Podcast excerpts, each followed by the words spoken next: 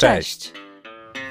Słuchasz podcastu Lekko Mówni, w którym uczymy jak przemawiać lekko i skutecznie. Z tej strony Michał Kasprzyk i Patrycja Obara. Rozwiń swoje umiejętności prezentacyjne w 30-dniowym wyzwaniu lekkomównych. Dzień 30.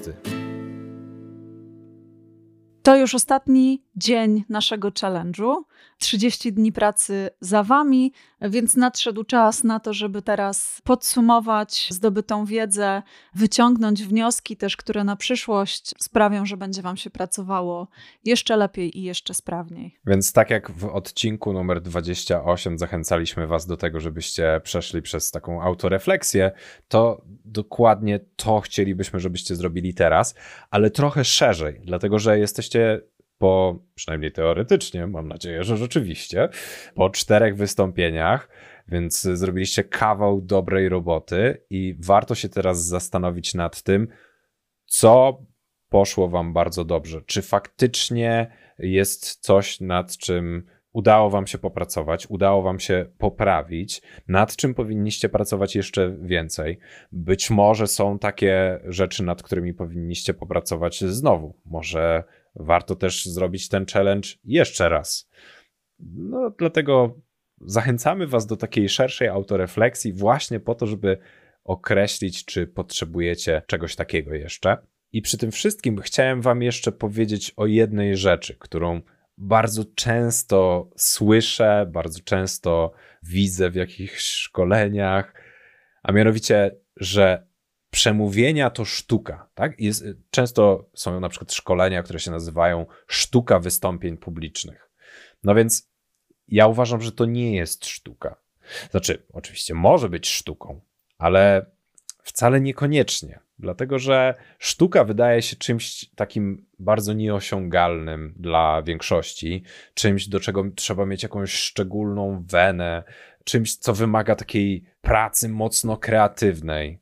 Podczas gdy realia są trochę inne, bo umiejętności prezentacyjne to, no właśnie, umiejętności. To jest coś, co możemy zdobyć, jeśli tylko chcemy i poświęcimy wystarczająco czasu i energii na to. Warto też dodać, że umiejętności zdobywa się inaczej niż wiedzę. Wiedzę zdobywamy w taki sposób, że startujemy z jakiegoś poziomu, no nie wiem, czytamy książki, oglądamy jakieś filmiki, rozmawiamy z mądrymi ludźmi, no i mamy taki input i tej wiedzy nam przybywa.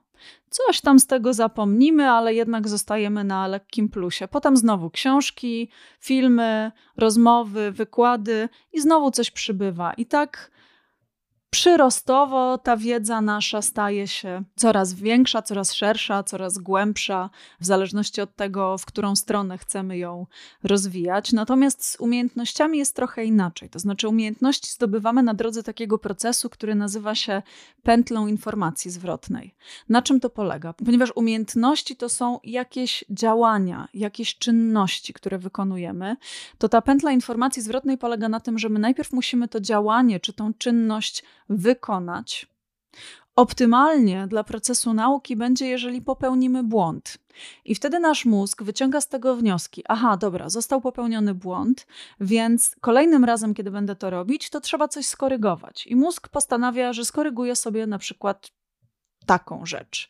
No i znowu ćwiczymy, no i ten mózg patrzy na to, patrzy i widzi, aha, mimo tej korekty ten błąd znów się pojawił, więc być może trzeba skorygować coś innego. Albo widzi, o, ta korekta pomogła i ten błąd już się nie powtórzył. Więc im więcej mamy tych powtórzeń, tym więcej dostarczamy sobie informacji na temat tego, co działa, co nie działa. I to można zrobić tylko w praktyce. Tego nie można dowiedzieć się z książek, tego nie można dowiedzieć się z filmów, tego nie można się dowiedzieć z wykładów, czy nawet nie można się tego dowiedzieć z naszego podcastu. To po prostu trzeba przetestować na własnej skórze. I jak się teraz tak zastanowicie nad całym procesem, w którym uczestniczyliście, będąc z nami, czyli nie tylko przygotowaniu pierwszego wystąpienia, ale też wszystkich kolejnych, bo łącznie mamy nadzieję, przygotowaliście już cztery, to być może zauważycie już pewne różnice pomiędzy przygotowywaniem się do poszczególnych wystąpień, że być może w pierwszym popełniliście jakieś błędy, które w drugim już się nie pojawiły, a być może w czwartym postanowiliście spróbować czegoś nowego i na przykład to wyszło świetnie, albo jakoś tam rozczarowało, że obserwując różnice między tymi czterema procesami, już zobaczycie, jak działa rozwijanie umiejętności, jaką jest przemawianie. Czyli jeżeli tylko posłuchaliście naszego podcastu, to zdobyliście pewną wiedzę odnośnie tego, jak występować publicznie, ale jeżeli wykonaliście wszystkie ćwiczenia, o których Wam mówiliśmy, to poszerzyliście swoje umiejętności. I to jest to, na czym nam najbardziej zależało, i mam nadzieję, że Wam również. Natomiast tutaj nie kończy się cały proces, dlatego że umiejętności prezentacyjne, jak wszystkie inne umiejętności, wymagają szlifowania i regularnej praktyki, bo tylko ta praktyka da nam rzeczywisty rozwój. To również nie jest koniec naszego podcastu, dlatego jeżeli jeszcze tego nie zrobiliście, zasubskrybujcie go w Spotify, Apple Podcasts lub gdzie indziej, gdzie akurat teraz go słuchacie. A jeśli chcielibyście się kiedyś odwdzięczyć za wiedzę, którą wam przekazujemy, to możecie to zrobić szukając strony lekkomowni.pl łamane przez dziękuję i tam jest kilka różnych sposobów, jak możecie to zrobić. Od następnego odcinka nasz podcast będzie miał nieco inną formę. Możecie spodziewać się wywiadów, wskazówek, ciekawostek i innych treści.